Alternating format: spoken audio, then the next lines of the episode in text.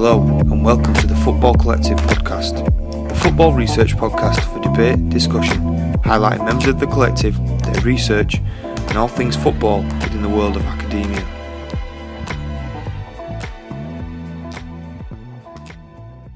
Good evening, this is your host Sarthak Mondal, and I am joined by Indian football historian and commentator Mr. Novy Kapadia. Uh, many of you might know him, but some of my colleagues in the Europe don't know who you are, sir. So, if you can please introduce yourself, that will be very good. Uh, well, I've written this book, uh, which is the only book on the legacy of Indian football called Barefoot to Boots, Many Lives of Indian Football, which traces Indian football from 1888 to 2017, which was published by Penguin India and released by President of FIFA, uh, Infantino, uh, on the eve of the, the World Cup final, uh, the sub-junior under-17 World Cup final in Kolkata. Yes. So this places uh, the great clubs, the history, the players, the whole background, you know how it's I-League, ISL, uh, all this and I've been a commentator since 1980 in Indian football and the World Cup and as well as a writer and a journalist. Uh, so I've covered Indian football intensively. Before that I was a player and a part-time small coach also. So I've been involved with Indian football for over 50 years. So, sir, you have been involved with Indian football for over 50 years, and probably you have seen the rise, the fall, and probably again a very small rise through ISL and I League over the last five or six years. So, like, why do you think that Indian football fell off the cliff after the 1980s? There are several reasons. Uh, it actually started declining in the mid 70s uh, when we, you know, were sending our best team for international tournaments. Okay. Uh, the best players then in India were in Calcutta, uh, played for Sugar and Mohammedan Sporting. Calcutta at that time also, before the mid 70s, also witnessed a violent, extreme left uprising, the Naxalite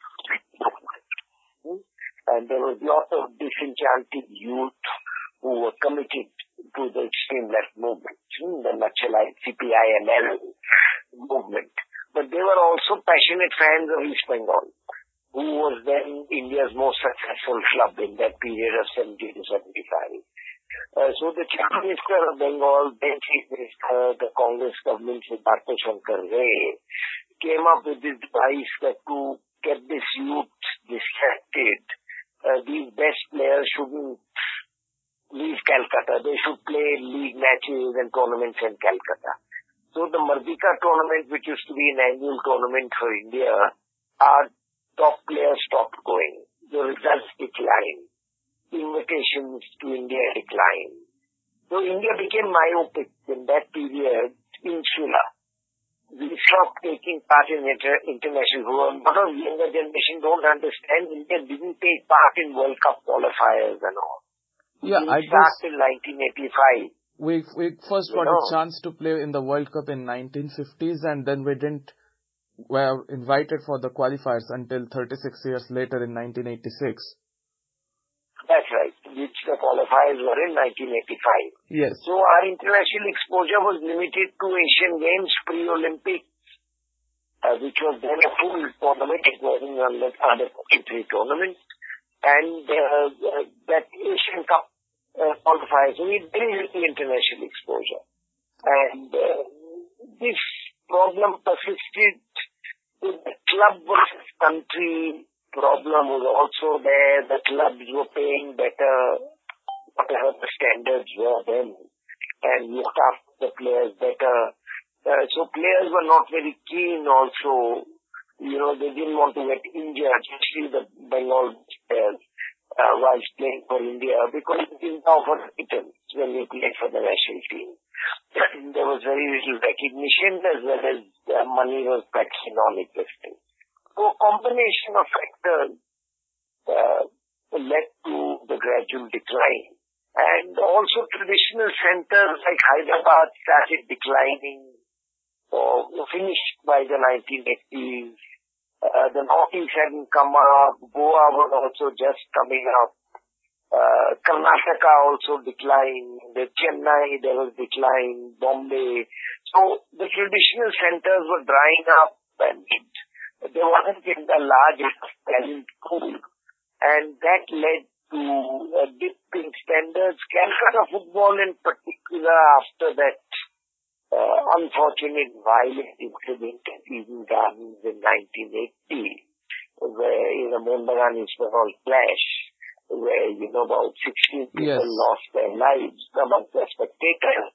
Uh, that led to a little bit of uh, maybe harsh, a little bit of revulsion amongst middle class uh, Bengali families in Calcutta that football is now being taken over by hooligans. So there was a decline in interest. Passionate fans were still there, but the way it was part of the ethos of the life in Calcutta, that declined in the 80s. And there weren't enough skillful players. So all these combination of factors and final nail in the coffin was, there were two nails in the coffin. One was the Nehru Cup in 1983-84, which at that time was a top-class Nehru Cup because of India's uh, political facts with the East countries, are trade agreements and the Indo-Soviet treaty agreements with each other countries with communist So used to send a near full team. Yes. And uh, even Argentina came in 84, you saw Burruchaga, Punto, you saw top class, uh, Jose Luis Brown, top class player. And the East Europeans, Poland at Smolora, Hungary at Laszlo So suddenly it was an eye-opener to the fans, especially in Calcutta, that Indian football is miles behind. Yes. And the final nail in the coffin was 1986 World Cup was telecast live. And we realized that many of our players are paper tigers. International football has gone so far ahead. By 1986, color TV had spread all over the country, so we saw the World Cup on color TV. And that was the World Cup of Maradona, which was an outstanding World Cup, and that's why Argentina is so popular amongst the generation of fans in India. So all that you see, earlier generation, my generation, when we grew up, we only saw Indian football. Yes. We never saw anything international. Of course, football was much better then. But now the comparisons could take place. And so Indian football suffered in all this. And then finally came the 90s, where you started with the internet, more information, you had satellite television coming in, and satellite television brought Premiership, Premier League, which is a great brand, very attacking football. So a new generation of Indian fans grew up on Manchester United, Real Madrid, Barcelona, Arsenal, Wenger, Ferguson. They were larger than life. There was non-stop information about them. While star football remained regional, newspaper coverage declined, English newspapers stopped reporting uh, except in on Indian football. So all these factors led to a decline. I mean, if you take about Indian football, uh, we started our National Football League, if I am not wrong, in the 1996 season, and then we rebranded it 10 years later to I League, and then as it seemed like it started to take off with Bangalore FC coming by in the early part of the 2010s. Uh, AIFF introduced the Indian Super League and then there this clashes between ISL and I League. So do you think like this clash has actually done more harm than good for Indian football? Very difficult is. My concern is that it has led to a division in football, which is unfortunate. Harm or good is the historians will judge that but uh, it is needlessly led to a hierarchy, a type of apartheid system. Uh, it is not a healthy development. We only has few people playing football. Uh, whatever the figures may claim. Just wearing a Messi and Ronaldo being going to an academy doesn't mean you're a serious footballer. Those yes. are just middle aspirations who, you know, want to be part of a civilized elite and they wear the jerseys of their favorite clubs and attend academy. State leagues are dying. The pool of players from which to select is declining. There are positives the ISL has done, as has been often mentioned. It has brought Indian football onto the major narrative. You know, in Europe, people are aware that India plays football. Yes. When I used to go to the World Cup in the 80s and 90s, uh, people would often argue they play football. If India was seen as a cricket country and good in hockey, or you had Leander Paes and Vijay Amritraj in tennis, nobody knew India for anything else in sports. So, uh, you know, that it is positive. Uh, there is, you know, better quality foreign coaches and players coming. The best part of ISL is that the Indian players get paid well. Yes. There are now no hardship stories of what the players of the past. Like Syed Naeemuddin, an all-time great player and coach, he can only have a scooter, as he calls it, my best friend. He can't afford a car also every 21 year old in the ISL now has the latest fashionable cars. The big people like Gurpreet Sandhu and all the two, two, three, three cars. So the lifestyle is improved. They go for holidays in Europe. Those days, the holidays were in Shimla or Darjeeling. Nobody could afford another holiday. So that way there is more economic security. The players are more aware of what to eat, what to rest, fitness, nutrition, all that is better grounds are better. But long term, there is no clear-cut solution. And India is a continent, it's not a country. You can't have 10, 12 or maybe 14 countries that clubs representing the whole country. That is the unfortunate thing. I shall see people don't talk to I League. I League, there is this constant decline. The thing is that in ISL, money matters rather than merit. And that is very unfortunate. I mean, so with the roadmap which AFC has provided for the 2024-25 season, the main thing that has basically concerned me is that um, the next year they will promote whoever they want if they can pay the franchisee fee. And by 2024-2025 season, Uh, the ISL will be probably not more than 14 teams. But do you think like in a huge country like India, where we have 1.3 billion people, 14 clubs in the top division are enough? I think more than enough. I would put 10 or 12. Okay. Because India's too known for the ISL, nobody pays a big width. Give free passes. Yes. When Delhi Dynamos were I used to be given because I was also professor at Delhi University. People would give me thousand passes, bring your student. Nobody buys tickets in ISL. 62 even in the so-called um, where, where Goa or Kerala where 20, 30,000 seen, 70, 80% have been given free passes. So you can't sustain it.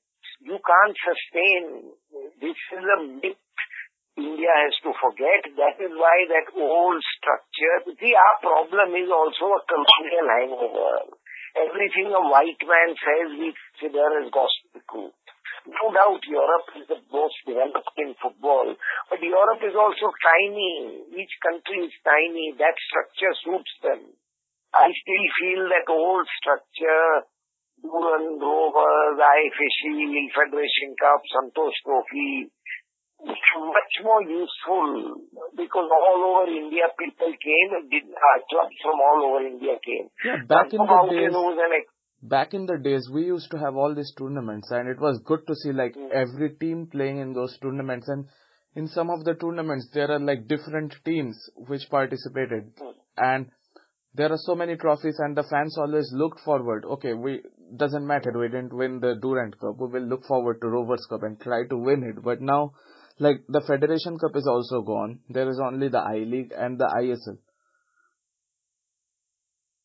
That is the biggest problem. That you see, my whole concern is FSDL consists of marketing. And it is no AFC roadmap, it is a compromise. Yes. FSDL, there were three FSDL members and one from AIFF. That means who's calling the shots? The should have had three people in that meeting. There was only the secretary Kushal Das. There were three people from FSDL. They were arm twisting. Whatever they wanted, they've got as a little bit of scraps. They've given these little sops to the I League club. So this whole idea that there were tournaments all around the year Kerala started in before the monsoon came, March, April, May. Then you move to the state leagues and IFSC, and it went on. People played. Now, I like because economically or whatever you call it, these are just names. It was National Football League first, then it became I League, now it became ISL. Every 10, 12 years you change the name. You change the name of your son or daughter the characteristics will remain the same. Yes. You may call, you know, just switch the name from Dina to Gurpreet Lina. It is not going to make any difference. The person remains the same. So if we name it something else, it, uh, what 30 clubs have closed down in India. Nobody talks about that. From 2011 to 2019, closed down on downsides like Dempo Salgaonkar and uh, Sporting Club One Sporting closed permanently. Over 25, 30 tournaments have stopped existing.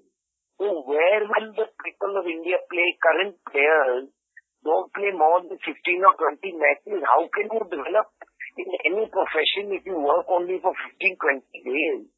You will be third rate in your profession. So that our football is as the result against Bangladesh, it showed. They outclassed us at Calcutta. They were unlucky not to win 3-1. They are 83 places below us in the world ranking. So, Bangladesh played you know, a lot better football than us. Much better football. They should have won minimum 3-1. Minimum 3. And that was when we were 61,000 people supporting them.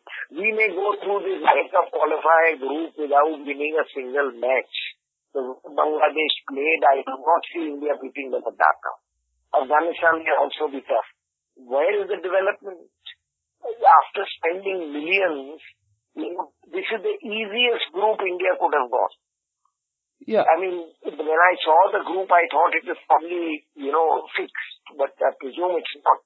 Two South Asian countries, Qatar, which is disinterested, they couldn't play the World Cup anyway. We have only one opponent, Oman, and still we'll probably end up fourth without winning a match.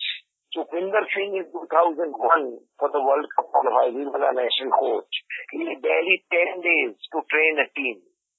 Uh, we beat UAE, which was ranked 60 places ahead of us. Henri Michel, the great French coach, was their coach. They had trained in Belgium, Poland, lots of European countries. We beat them 1-0. We had two other wins against Brunei. We drew with Yemen at home and abroad. We just lost one match here in three matches, we are in two home matches, uh, we have just one point.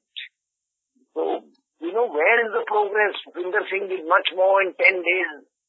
Uh, of course, because the caliber of players was better. Baichung Bhutia and Vijay and R.K. Prakash and Eddie Singh, Mahesh Gawli, Deepak Mondal. Now that caliber is not there. I mean, I saw like the 11 players who played against Bangladesh. The first thing is like a few of them have played in Kolkata and they couldn't take the pressure of the Mohun Bagan and the East Bengal crowds in their playing days in Calcutta and half of them didn't, even play in Kolkata. And they, they don't know what it means to play in front of a fanatical crowd I will say. The entire team except Gurpreet Sandhu and Sunil Chhetri who played briefly in Calcutta. And Gurpreet Sandhu was always uncomfortable. And that showed over there. He did not pick any of the, I did think he should have played Pritam Kotal instead, who has the experience of playing, who's played for Mohun Bagan two seasons and has the experience of playing in front of passionate supporters. So those were major mistakes by the national coach. He was probably not advised properly. Anas Edathodika has also played, but he has come out of retirement. Yes. If the players are not to blame, the IFL is no relegation or promotion. Yes. So ultimately there is no pressure. The Kolkata clubs were great in the 60s, 70s because when we played for Mohun Bagan or East Bengal, it was like playing for Real Madrid or Barcelona. You had to win every match. Otherwise, the supporters got behind you. Then Mohun Bagan lost that famous IFA Shield 5-0. Uh, Ganguly, who then from Mohun Bagan, Pashun Dandy, so Buddha they couldn't go home till midnight. You know, because of the anger of the supporters. Police had to rescue them. They were hidden somewhere. So the, the don't, uh, ISL players, Indian players don't uh, get that pressure. Other important thing is that up till now, ISL used to have seven foreigners who used to play amongst themselves. Indians were only wing back.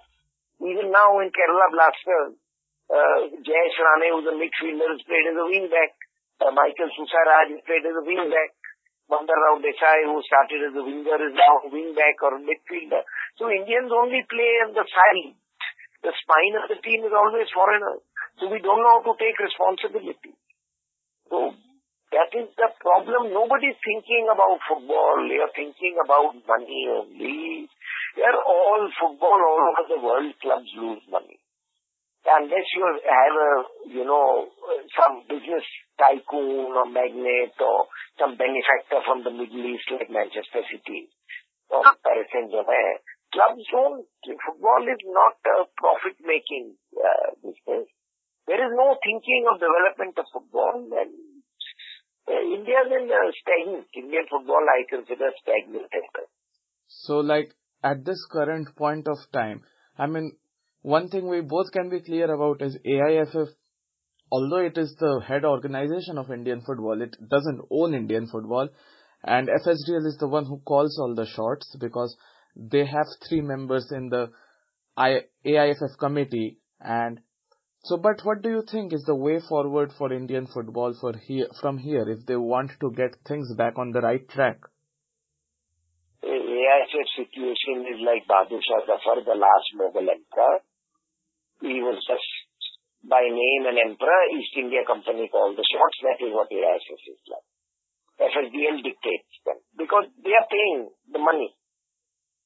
Yes. They are bringing in money to Indian football. They are paying the money. But right from the beginning, AIFF should not have surrendered their sovereignty. You know, history keeps repeating itself whether in politics or sport. Uh, the BCCI controls IPL, which is a much bigger brand than ISL ever will be, because the best cricketers in the world play the IPL, but BCCI controls it. Yes. They uh, no franchisees allowed more than four foreigners. Why didn't AIFF listen? Uh, the AFC rule is uh, that uh, in uh, See, why do ISL clubs do badly in Asian competition? Because there you have to follow AFC rules. Only four foreigners, one has to be an Asian. Yes. So there they are the same as the I-League club. Chennai and what was there in a group last season, which had the club from Bangladesh, Nepal, and Indian uh, Minerva. Uh, they were nowhere. They didn't even progress. So where is this big hype of we going forward and all? Now you can control social media and write anything. The way forward is simply AIFF has to reassert themselves, get technical people, not only think of marketing and money, you think of how football can be promoted and I keep saying forget these European models. Europe is a tiny country. We are obsessed with academies. We are obsessed with what every white man tells us. They come as preachers, the same as East India Company came. You have to find your own solution. There are no, there are no quick fix solutions in this. Technical people who understand India have to be in charge, have to assert themselves. See, the English FA, which has the greatest sponsorships in the world, when the FA meets, they don't bring in all their sponsors in technical meeting. The sponsor doesn't decide who will be the national coach. Gareth Southgate wasn't picked because some, you know, rich person wanted Gareth Southgate. Here they even dictate who the national coach will be. That is how Igor Stimac has got it now. Isaac Doru, who's come as a technical director, very fine man, very experienced, he's constantly saying that this is ridiculous. The players are playing so, so few matches. Now they've started saying he's too troublesome. Because suddenly See, little knowledge is very dangerous. People who look at international matches and read something on their laptops or phones suddenly think that they are, you know, the fountainhead of knowledge. And the whole structure is wrong in Indian football. I, an ISL team plays 18 matches in a year uh, because there are 10 teams. So say an average player will play 14 to 15. You have some match you may miss, yellow card, injury. What is, what else do they do? How can you develop as a player, if you're playing 15 matches, that is what I mean, the foreign coaches are aghast. Many of them don't say it because they've come here to make money. When you meet them, you know, what we call, uh, uh, quietly or, you know, in a, sort of, it's not to be quoted. Yes. then they say okay, the whole structure is wrong. That is what is wrong with Indian football. Our whole structure is wrong. What is the harm in restarting all those tournaments? Why not let institutional teams survive? We will provide stipend, employment. The better amongst them can go and become professionals. Everybody can't become a professional. India can't sustain so many clubs. That is a myth. Bob Houghton called all these tournaments Mickey Mouse tournaments because he was an Englishman. And no doubt he's a great coach. I consider him one of India's finest coaches. I don't take anything away from that. He was the most practical man and should have been allowed to continue. But he didn't understand that the Santosh Trophy is India's most important tournament because all the states play. The Santosh Trophy is equivalent of our, of the UEFA Champions League or the Europa League where the whole of Europe takes part. Yes. Every state plays. Small northeast states cannot sustain big clubs which have to pay 12 crores a year. We are living in dreamland, cuckoo land, head in the clouds. We have no idea of what Indian football is. In a state like Uttar Pradesh or Madhya Pradesh, which has no football background, how can they suddenly develop a franchise?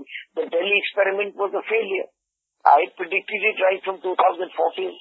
It was a complete failure. There were not even thousand people watching it last year, despite free passes two clubs in ISL have already closed down. They may just may polish it up by saying they've gone to Orissa and Hyderabad. But Pune and Delhi have failed, basically.